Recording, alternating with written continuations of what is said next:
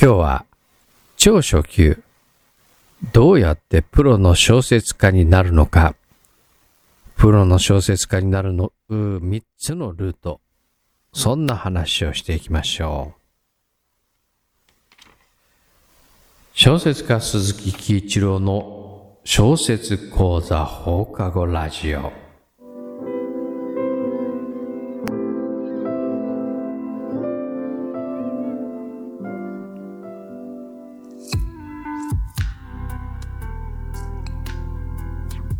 そういえば最近やってなかったので今日は超初級の話をしますっていうことです。プロの小説家になるためには大きく、その、大きくだっていうか、三つのルートがありますっていう話です。で、ここで言うあの、プロの小説家っていうのは、紙の短調ね、アンソロジーなどではなく、紙の本で、えっ、ー、と、自分の著書を商業出版した人、そういう話です。で、電子でデビューして、まあ、電子で食ってますっていう人って、まあ、ぼつぼつ出始めてはいるんだけども、今のところ、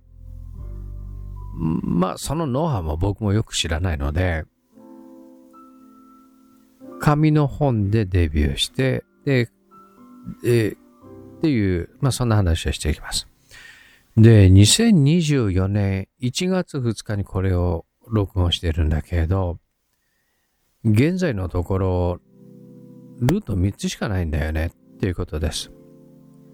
僕がデビューした当時、30何年前は、内弟子だとか持ち込みだとかいくつか方法があったんだけども、もう時代が違うからね。で、その3つのルートっていうのは、1、有名芸能人になる。2、小説投稿サイトからの拾い上げだとかコンテスト。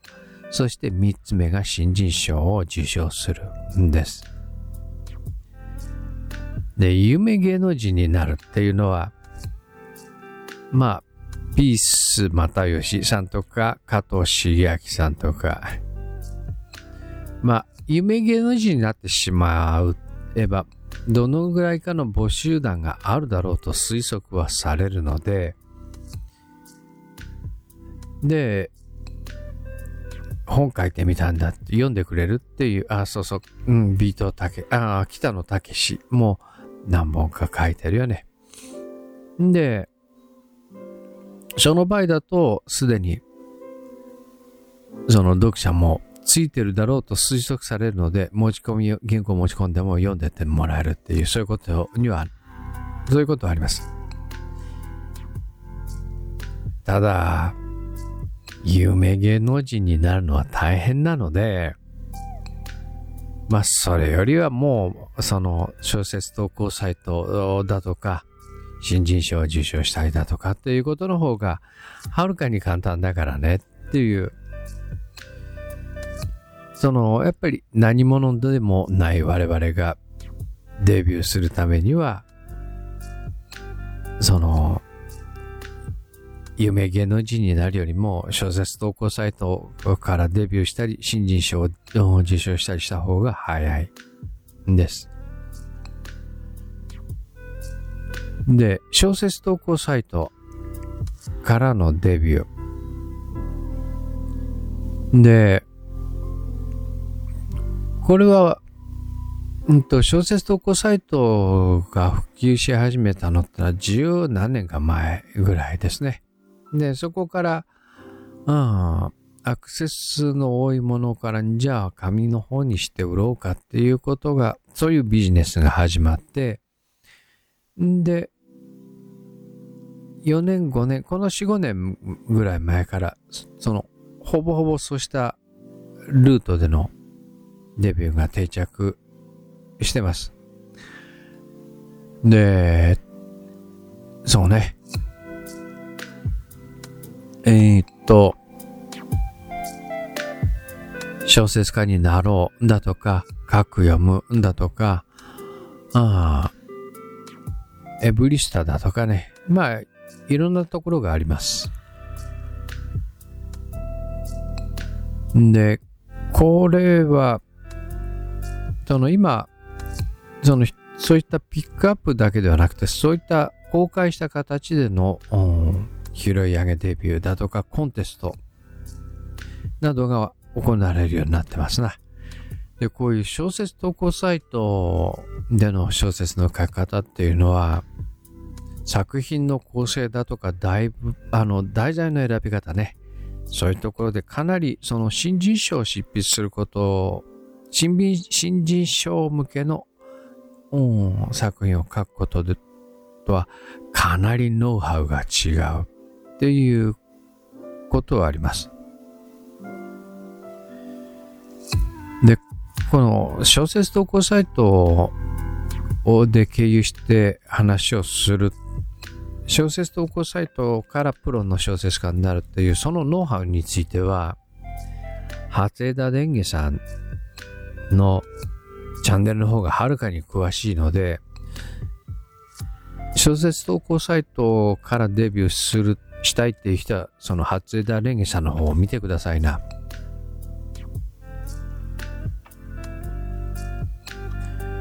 で、えっと、新人賞を受賞する方法っていうのは、新人賞を受賞してデビューする方法っていうのが、これはまあ古いところではエドガー・ランポー賞あたりからもうスタートしてます。んで、今でも続いてて、まあまあ、いろんなノウハウがほぼほぼこれで出来上がってる。で、かつてはその新人賞んで拾いきれないタイプの作品ってある？んですよ。つまり、面白いんだけど斬新さが難しいよねとか、そういうタイプの作品っていうのは、かつてはあの拾い上げデビューとかって言って、まあ、これ受賞できなかったけど本にしようかっていうことで、えー、デビューしたりだとか、何度か最終に残ってるよね。じゃあまあ、ちょっと原稿もっと入れ、うちで読むから、うちで読んであげるからっていう、まあ僕はそれでデビューをした口ね。かつてはそういうことがあったんだけど、もう今はその本書の他に優秀賞だとか奨励賞だとか隠し玉だとかっていうそういうあの特別賞を作ってねそこでデビューするして、えー、そういうケースが出てきたっていうまあそういう風ですなで新人賞の受賞っていうとすごく難しいような印象があります江戸川ポ賞の場合だと300人から400人の応募者の中から1人、または2人。電撃の新人賞だと今3000ぐらいかな。一時期7000ぐらい確か応募者があったと思うけれど、まあその中から3、4人という、結構数字だけ見ると結構すごいけれど、ただ、一般に思われてるほど難しいものではないよねっていうことは言えます。鈴木喜一郎小説講座。名古屋で、えー、2年やって、岐阜で11年、合わせて10、うん、うん、そうだね。岐阜で12年だ。合わせて14年間で20人、ちょうど20人だね。うんと、デビューだとか新人賞だとかをじをして、えー、してるので、で、だいたい人数の割合で言うと、だいたい50人から60人に1人ぐらいの割合でデビューします。うちの講座の場合だとね。で、こう、うん、こうして見てみると、その、司法試験ぐらい厳しいじゃないかっていうふうに思いがちですけれど、司法試験とは分母が違う。司法試験の場合だと法科大学院だとかっていう専門教育を受けた人たちの中での難関だけれど、小説家首謀者、小説の、まず、小説の執筆の専門、専門教育っていうのは、まあ今のところないです。で、小説の執筆の基礎っていうのは今のところまだほぼほぼ知られていないという風です。で、独学でただ埋めているだけで直す意思もなくダラダラ書き続けている人っていう、そういう人が、その、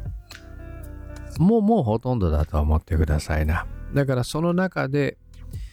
えー、本当にこう、プロになりそうな人との戦いっていうのは、ごくごく本当に一部の中なのでね。だから、あの、鈴木喜一の小説講座、うんと、全国屈指のプロデビュー実績っていうのは、これは別にまぐれでも何でもなく、まあ、要はそんなに取るのが難しいもんじゃないよ。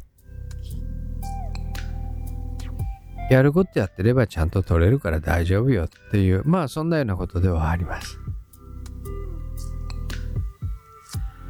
まあ、ぼちぼちやっていきましょうや。そんな話です。